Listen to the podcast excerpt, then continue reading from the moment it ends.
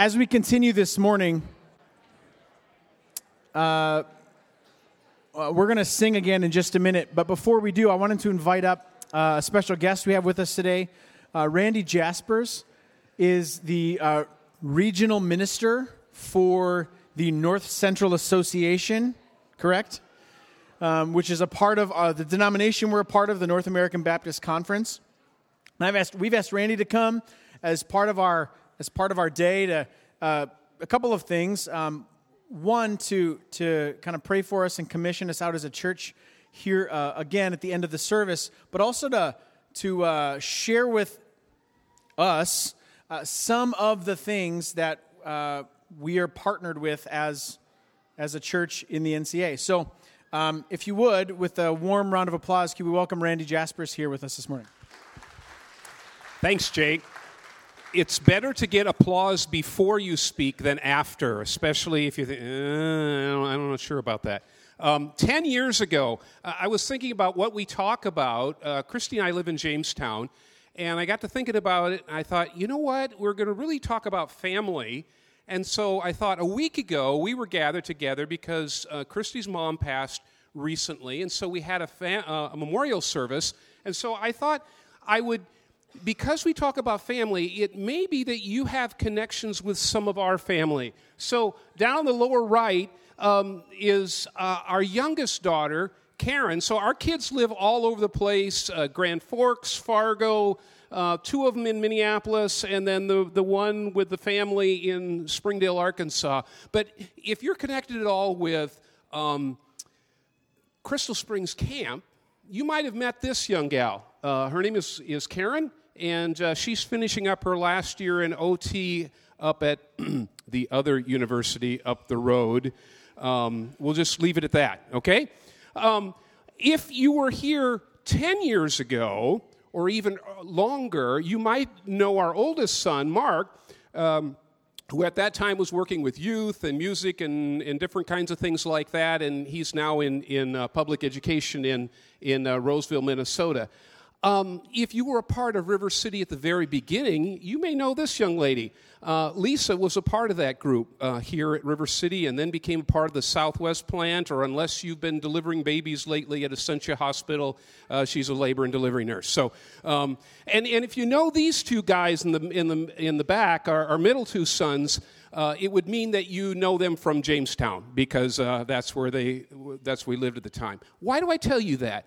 Because um, we, as, as a, a, conference of churches, we shared it together in many different ways in which we interact. Now, it's not just knowing each other, but it's sharing together in what God is doing because He's the one that's already at work and He's inviting us, isn't He, uh, through Christ to participate in the things that He's doing. Let me share with you a few things of what He's been doing lately, and we'll uh, bring up that next slide.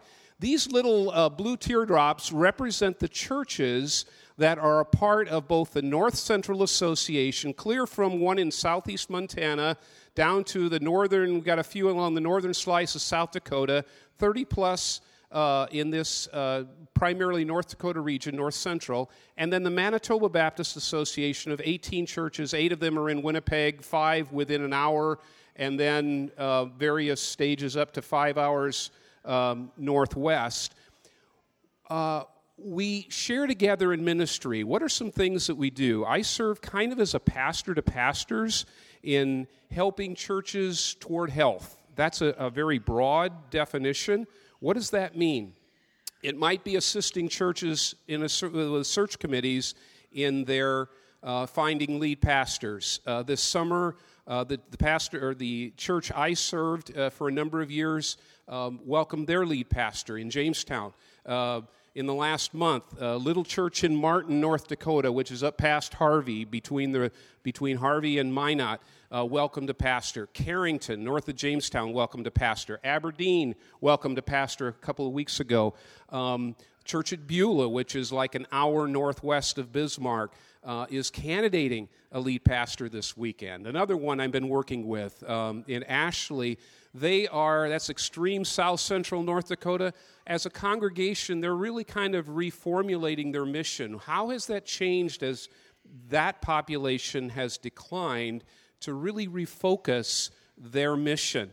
Um, uh, so those are some things. Uh, one of our Bismarck churches, Century Baptist, um, a year and a half ago, I met with their elder board, and they were talking to me about different things that were happening. And I said, you know, kind of sounds like you need you're having a baby. And they said, well, yeah, I guess we are. So December first, uh, there's going to be a new church that, that launches in Mandan. But here's the thing: um, is they discovered they were not only expecting a baby, but we think they're expecting twins. So they're going to be fraternal twins, and so they're also looking at a plant in Bismarck. And uh, that's a God thing. Next uh, few slides. Uh, briefly, this is the website uh, for the Northern Plains region, NPR, uh, npregion.org. You can find a lot of different information about our different churches, um, uh, including a couple of um, uh, recent articles on some community outreach in really small communities in uh, one in Moosehorn, Manitoba, little community, another one outside of Winnipeg called Beausejour, and just some, some neat things that God is doing through some of those uh, congregations and leadership. Next one shows, uh, again, it's the two associations. And then the next slide shows our conference, um, which uh, Jake re- referenced, the North American Baptist Conference. Uh, really, four key areas that kind of define who we are as a conference. Uh, missional ministry, and I so appreciate what you do as River City, and uh, been a part of some of this stuff from the very beginning in various ways with, with the leadership here uh, when I was pastoring in Jamestown. But missional ministry, um, leadership formation and development, international missions, and um, the fourth one is really developing more intentional ethnic partnerships. What does that look like?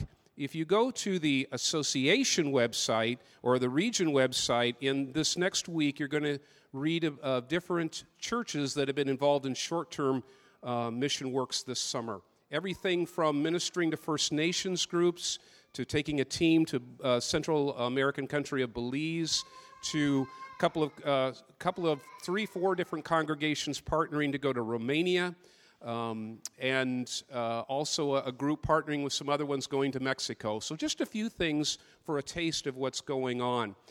Uh, that all to tell ta- or to to say to us that we share together, and I so appreciate uh, the partnership that we we have together uh, in the Lord. Uh, I want to share with you a few verses of Scripture that will be, in a sense, a bit of a prelude but in a different way for, for Pastor uh, Jake's message. And I need my glasses because when you get my age, you can't see without them. How many, how many understand that? Okay, that, that, that labels you as far as your age. You know, you can see far away, but not up close. One of the scripture passages that I've always been somewhat puzzled by is a passage in Mark chapter 14. And if you've been around church, you've probably heard this story. Maybe you've puzzled with me about it. This is a couple of days before Jesus is arrested, before he's killed on the cross, crucified, before he's buried, before he rises three days later. But during this time, there's a lot of confusion as to what's happening. Jesus has talked about his impending death his disciples are really confused about that.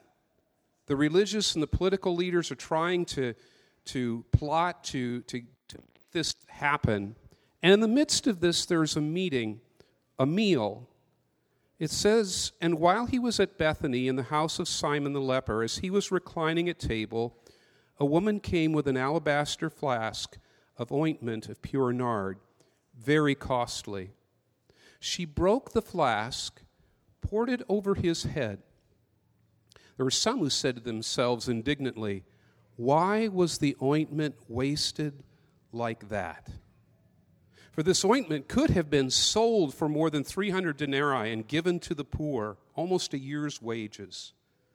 And they scolded her. But Jesus said, Leave her alone. Why do you trouble her? She has done a beautiful thing to me. For you always have the poor with you, and whenever you want, you can do good for them. But you will not always have me. She has done what she could. She has anointed my body beforehand for burial, and truly I say to you, wherever the gospel, wherever the good news is proclaimed in the whole world, what she has done will be told in memory of her my wife and I have seen this phrase, she's done what she could. And Christy said, You know, I think I want that on my tombstone. You know, can't say the outcome, but she's done what she could. But that's not really what this phrase is talking about. In fact, if you translate it literally, it's what she had, she did. That brings a little different uh, uh, turn or twist on it, doesn't it? She did what she had. She broke all kinds of custom and barriers. She, as it were, invaded a meeting, broke, uh, broke this alabaster flask of, of costly ointment. Some, some commentators think that it was probably her dowry. She's willing to give that up for Jesus. She took the treasure that she had.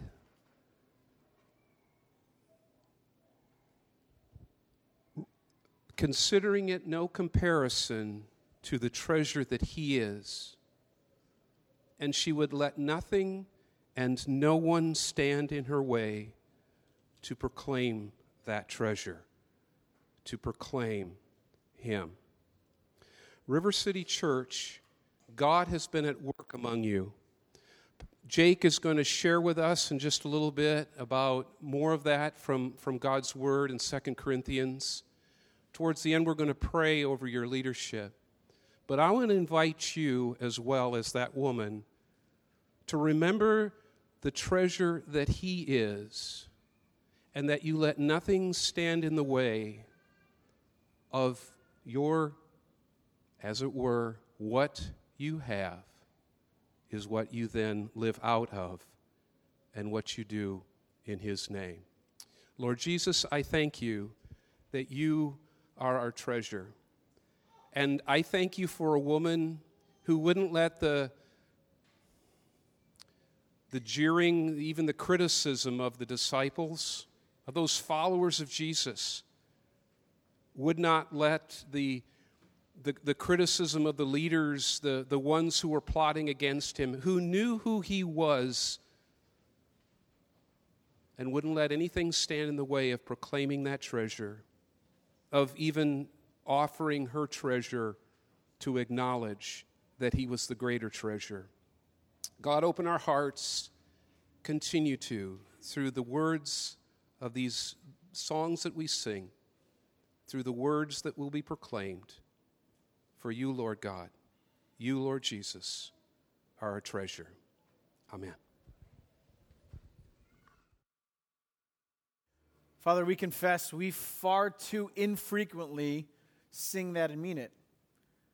There are so many other things that, that draw our attention and, and pull our affections. And so we ask this morning, by the power of your Holy Spirit, that we would believe in fuller measure what we just sang that we would desire above everything else uh, the glory of your name to be known. And that that would start here first in, in my heart, in our hearts. Encourage us this morning through your word. In Christ's name we pray. Amen. Amen. You can be seated. A couple of quick notes. Um, one, I took off the coat because I was sweating. Um, so, for those of you who dress up like this for your normal, everyday job, I applaud you. Um, and second, we have uh, seven people who live in our house. So, when one tiny person gets a cold, it's inevitable that it will eventually get to you. So, if my voice sounds a little scratchy, or I give the cough, or I sip on the warm coffee beverage this morning, that's why. Because there's been a cough going around our house. And sure enough, I woke up yesterday morning going, so there you go. So if you want a cold, come hang out at my house. Um, glad to pass it around because that's just what happens. Um, Charlie already said it, but I want to say good morning and happy birthday. Happy 10th birthday to River City Church. Um, maybe you've been with us a while. Uh, there's a lot of faces here who have been with us for, for a long time. And there's other faces here who maybe just showed up today or have only been around for a few weeks. Uh, but today marks the, the 10th anniversary, if you will, of our first public worship gathering as a church. Technically, it was the 6th of September, uh, but this is the next closest Sunday. So happy 10th birthday. Um, we do want you to enjoy coffee. We do want you to enjoy uh, some donuts. Maybe we should have warned the parents ahead of time that we're going to uh, sugar load your children, but sorry. Um, by all means, take some donuts as you leave. Um, but it's really not about the donuts or the celebration. One of the consistent values and practices for us as a church has been sitting under the Word of God. And no matter the celebration today, we want to do that again. Letting God's Spirit teach us and apply the Word to our hearts, to our circumstances, so that we might gain wisdom and so that we might be transformed. Not just hearing it, but by the Spirit's work doing something in us and bringing transformation. So, this morning, as we reflect on 10 years, we're going to go to God's Word again. So, if you need a Bible, raise your hand. Someone will, uh, from our strike team, will put one in your hands. Um, otherwise, you can turn to 2 Corinthians chapter 4. We're going to be looking at verses 1 through 7 this morning. It should be on the screen as well. so let's read this together. Uh, 2 Corinthians chapter 4, starting in verse 1. This is the word of the Lord for us this morning. Therefore, having this ministry by the mercy of God, we do not lose heart, but we have renounced disgraceful, underhanded ways. We refuse to practice cunning or to tamper with God's word, but by the open statement of the truth, we would commend ourselves to everyone's conscience in the sight of God. And even if our gospel is veiled, it is veiled to those who are perishing in their case, the God of this world has blinded the minds of the unbelievers to keep them from seeing the light of the gospel of the glory of Christ, who is the image of God. For what we proclaim is not ourselves, but Jesus Christ as Lord, with ourselves as your servants for Jesus' sake. For God, who said, Let light shine out of darkness, has shone in our hearts to give the light of the knowledge of the glory of God in the face of Jesus Christ. But we have this treasure in jars of clay to show that the surpassing power belongs to God and not to us. This is the word of the Lord for us. May the Holy Spirit teach us and encourage us through this passage this morning. We're going to focus on verse 7 primarily today, although I wanted to read the whole, uh, the verses leading up for that for some context. The, the big idea this morning is this God's glory on display in clay pots. So I think verse 7 is kind of getting at. So let's look at verse 7 again together. But we have this treasure in jars of clay to show that the surpassing power belongs to God and not to us. The Apostle Paul is writing to the church in Corinth. This is the second letter of Paul's to the church we have, and somewhere between the first letter and the second letter, the church is doing some growing up, some maturing. There's still lots of room to grow, but they're actually making progress by God's grace. And here in chapter 4, Paul is reminding them of two things both the message that they're to have and the means by which God makes that message known. The message of the gospel and the means by which God displays and distributes that message. So, our first big idea or point that comes out of this is the gospel message is our message. If there's something we can learn here as a local church from what Paul's telling the church in Corinth, it's that the, the message of the church is the message of Jesus. And as Christians, we have one message. We're not going to hide it, we're not going to sneak it in, we're not going to start with one thing and then just, just kidding and bait and switch with the gospel on the back end. We offer it openly and plainly and without apology. Jesus is the one who saves. Jesus is why we gather. Jesus has the power to save, to heal, to bring restoration. And then it's Jesus who we proclaim. And Paul highlights why that's so important. Look at verse 3. If our gospel is veiled, it's veiled to those who are perishing. Verse 4. In their case, the God of this world has blinded the minds of those who don't believe. There's a real, uh, the, the reality of the spiritual battle that, that wages around us every day. Paul's like, this is why this is important. Satan himself, the God of this world, the one who's called the deceiver, the one who, when he lies, he speaks his native tongue, that guy has blinded the eyes of those who are lost so they cannot see the glory of God on display in the gospel of Jesus. And Paul says this is important, which is why he says in verse 5 For what we proclaim is not ourselves. See, Paul is really clear on what it is we're promoting. Not Paul, Jesus. Not River City, Jesus. Not Jake Peterson or Greg or Grant or Jody. No, no. Jesus. See, we'll get there in a moment, but see, God uses means he uses people, He uses Paul, He uses Greg, He uses Grant, He uses Jody to proclaim His message. But we can't get the means and the message mixed up. And the reason we can't is because no matter our creativity, no matter our giftedness, no matter our strategy or our skill, we do not have the power to bring about the change of heart that's necessary. We do not have the power to open blind eyes. We don't create disciples from, from dead people or saints from sinners. God does that. And that's what's at stake. If Satan's goal is to blind and to deceive and to destroy, offering myself as the solution, as my name as the solution, my skills, my creativity, is worthless.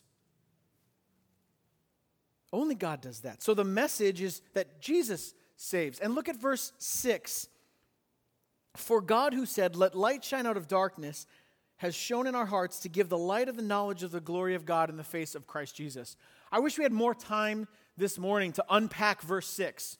If I can give you a practical takeaway from this morning, it's uh, type out or write out verse 6 on a piece of paper and stick it to your bathroom mirror or on the dashboard of your car or on the, the comp- underneath your computer monitor at work or somewhere where you'll see it every day for the next week and just think about and meditate on verse 6 a little bit. Because what Paul, I think, is saying is that the, the raw power on display when God spoke into existence the universe to create life from nothing, from a, a physics standpoint, the amount of cosmic energy necessary to create everything you see, that power is the same power at work bringing dead people to life. It's the same power at work making the spiritually blind to see, turning sinners into saints. Paul compares the, the power necessary to create the universe with the power that God puts on display when he saves a sinner. So, if you trust Jesus, if you consider yourself a Christian, it's because the universe creating power of God has blasted through the scales of your eyes, enabling you to see Jesus as beautiful. It's the universe creating power of God that has breathed life into your lungs.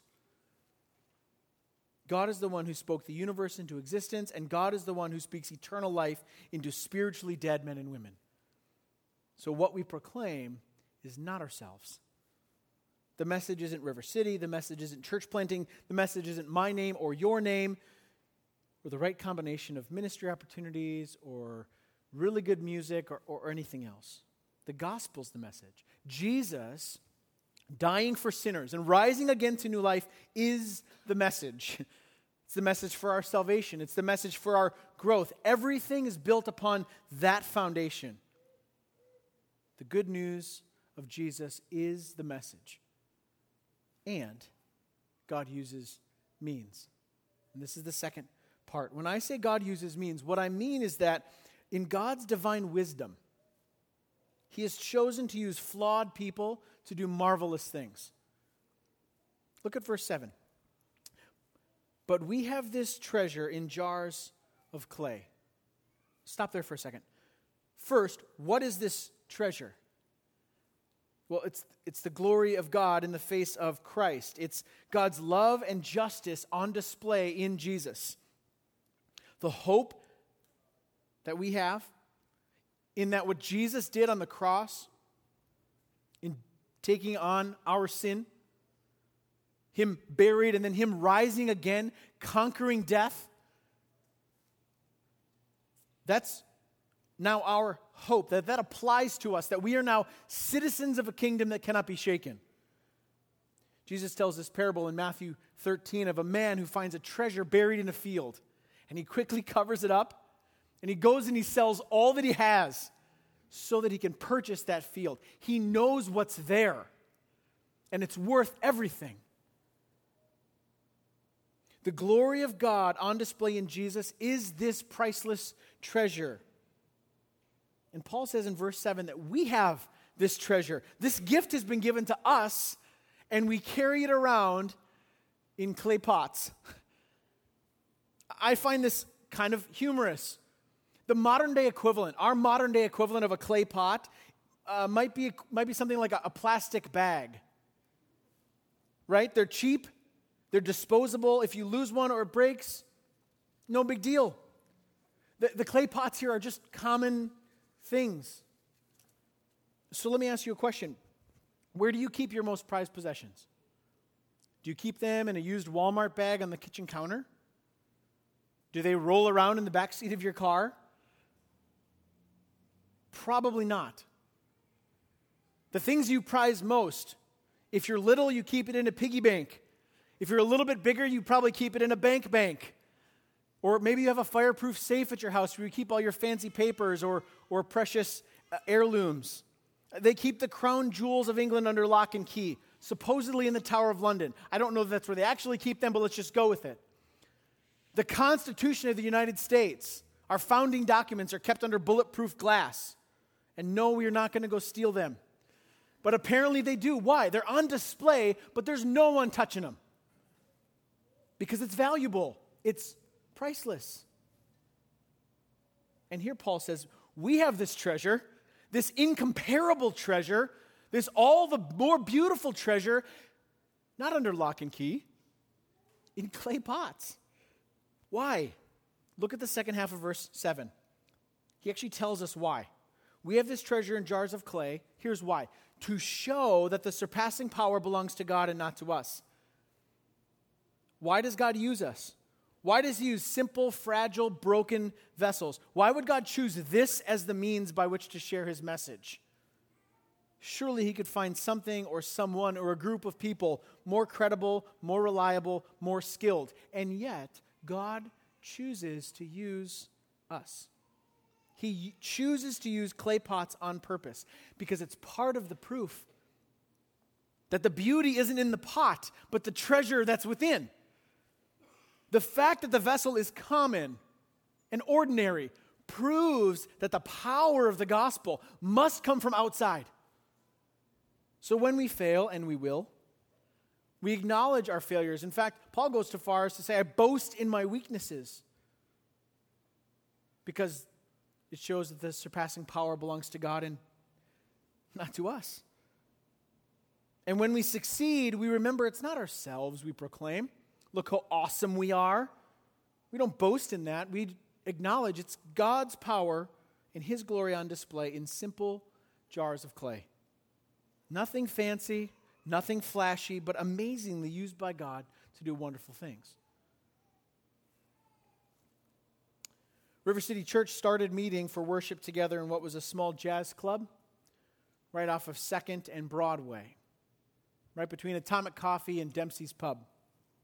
The room still exists. It actually is part of Dempsey's now. If you, there's a little room back there. The mural on the wall um, is still there. And it wasn't long before we outgrew that meeting space and started meeting in this building, and we've been here ever since. And in all the ebbs and flows, the, the celebrations and the challenges, we have labored to be about this main thing the proclamation of the gospel of Jesus. The, the, the word of the gospel of Jesus remains the core of who we are. This is our message too. Jesus came not only so that I do not pay for my own sin, which is a debt I could never pay, but I don't have to fear death because he secured a glorious resurrection for all those who are his. This is just a slice of what we mean when we say gospel. And this message fuels our mission, our purpose. We desire, in the power of that gospel, proclaiming that gospel, to make disciples of Jesus who were invited to share in that mission, to seek to make more disciples, and on and on. Not only recipients of this gospel, but ambassadors, as representatives. We are then turned back around and sent out as gospelers, good news tellers. So we share the word of the gospel, we share our very lives in service to others and to our neighbors. And when we do that, when we live in that way, we are demonstrating the power of the gospel at work in us. We're not showing off ourselves, we're demonstrating the power of the gospel. As I stand here on this 10th anniversary, I am incredibly grateful, incredibly grateful for the kindness of God to use a bunch of cracked, clay pots to accomplish some remarkable things. And I'm incredibly hopeful and I'm excited about what God has in store for us as a church, Lord willing, in the next 10 years. But today has a little bitterness as well. And I think it's fair to say, without exaggeration, that by almost any objective measure, this past year has been one of the hardest seasons for any church. You can fight me on that if you want.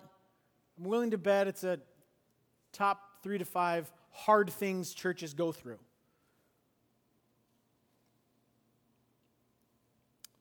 Brett Moser, the founding pastor of River City Church, my friend, the man who came into my office one day and said, Hey, do you want to plant a church with me? I said, Yes. Well, I said, I got to pray about it. Yes. My brother in arms, who faithfully from this pulpit held the line on gospel centrality, gospel word fueling gospel mission. He's not here with us today. And there's a sting there. And maybe some of you don't feel that, but I feel it. I just being honest about that. Brett and his family have gone through an unimaginable trauma, and the process of care, the process of healing and reconciliation has been difficult and slow because rebuilding takes time. And we know that, but it doesn't necessarily make it any easier. And if you would have asked me 10 years ago what I thought a 10th anniversary might look like, it may have looked a little like today. Lots of faces that I don't know or didn't know 10 years ago, piles of kids who hadn't been born yet, like piles of them. They just keep multiplying. College students checking out the church for a place to connect who are new to town. Maybe they're from rural North Dakota and they're coming to the big city or or they're from Minneapolis and they're like, what is this small town called Fargo that I'm now a part of, right? Loud worship celebrating Jesus, people building deep relationships with one another in community, good coffee, hallelujah. A group of people worshiping this morning across town who started worshiping with us here. These are things I would have looked forward and said, Yeah, God, if you would do that, oh, wow, that would be cool. But I wouldn't have mapped out the path to this day in the way that we've walked. Not like this. I, I don't think any of us would. And the reality is, not just the story of our, of our church, but if God showed any of us, any of you, the path that you must walk, the pitfalls, the failures, the brokenness it would take to get there, if God said, Hey, I'm going to give you a glimpse not only of what 10 years could look like, but I'm going to actually show you the path it's going to take you to get there, most of us would go, Pass. I think most of us would just say, Is there a different route? And the beauty is, God knows that. He knows what it's going to take to get us to that point, wherever that is. In his sovereignty, in his loving kindness, God establishes the means by which we will make much of him on the road to glory that is waiting for us. And I'm thankful that he holds that and I'm not responsible to hold it. And while we may be pressed down and perplexed, we still have hope because our hope is not in circumstances or skills or strategy, but in Jesus who has proved his love for us, and we are hidden in him. His spirit lives within us. Brett faithfully served as lead pastor here for nine years. And we would be remiss if we did not honor the work of God in and through him. As he, along with our first team of leaders, launched out to start this new church, counseling and caring for people, hearing their stories, investing in their lives, unafraid to bring the gospel to bear in those conversations. And for nine years, he faithfully preached the gospel as the power to save and sanctify. God uses clay pots. And we can't look forward with clarity without acknowledging the path we've walked to get here. Acknowledging in the joy and in the sorrow, look what God has done. Look how faithful God has been. So we can honor the past and the road we've walked thus far, and we can get excited about the future ministry ahead of us, and we can get to work after it because we recognize that you and me, we're all clay pots. And I am grateful that God uses clay pots. And my prayer for myself, my prayer for our leaders, my prayer for us as a church today, as we look, Lord willing, to the next 10 years, is that we would continue to fight for and hold the line for the centrality of the gospel of Jesus as our message, and that God would be glorified in all things at any expense, that that would be the message we proclaim and that God would receive the glory, no matter what it takes. And that 10 years from now, we'd be able to look back at, at 10 years that come and go, wow, God, you have done more. You've been more faithful. You've done immeasurably more than every, anything we could ask or imagine. Look what God has done. May we be faithful to the message of the gospel. May God's Spirit continue to work among us, to equip us, to send us out and use us on mission as proof that the power belongs to Him and not to us. May He continue to find us useful and faithful. Amen. Would you pray with me? Father, it's good for us to recognize and remember that the surpassing power belongs to you and not to us. That the, the faithfulness that we see, the, the things that we celebrate, all of this rolls up in praise to you, in gratitude to you for how faithful and good you have been.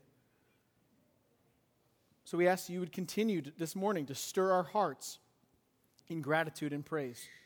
That as we come to the communion table, we don't come lighthearted we come humbly, acknowledging it is your work within us to, to sanctify us, to call us to conviction and confession,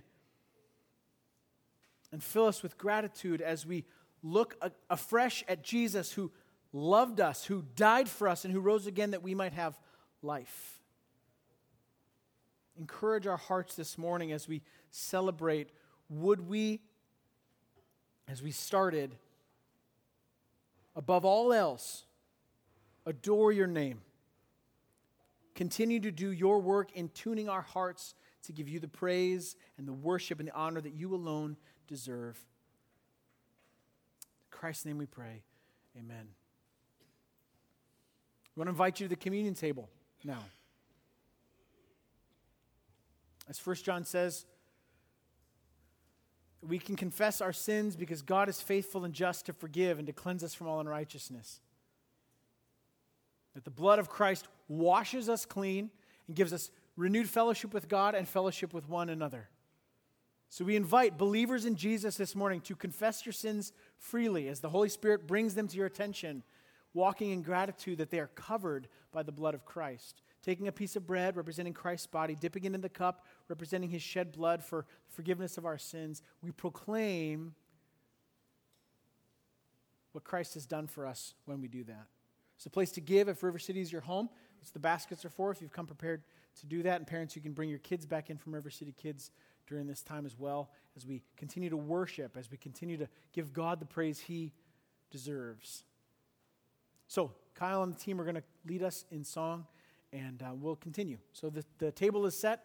You can come when you're ready, and we'll continue our time of worship this morning.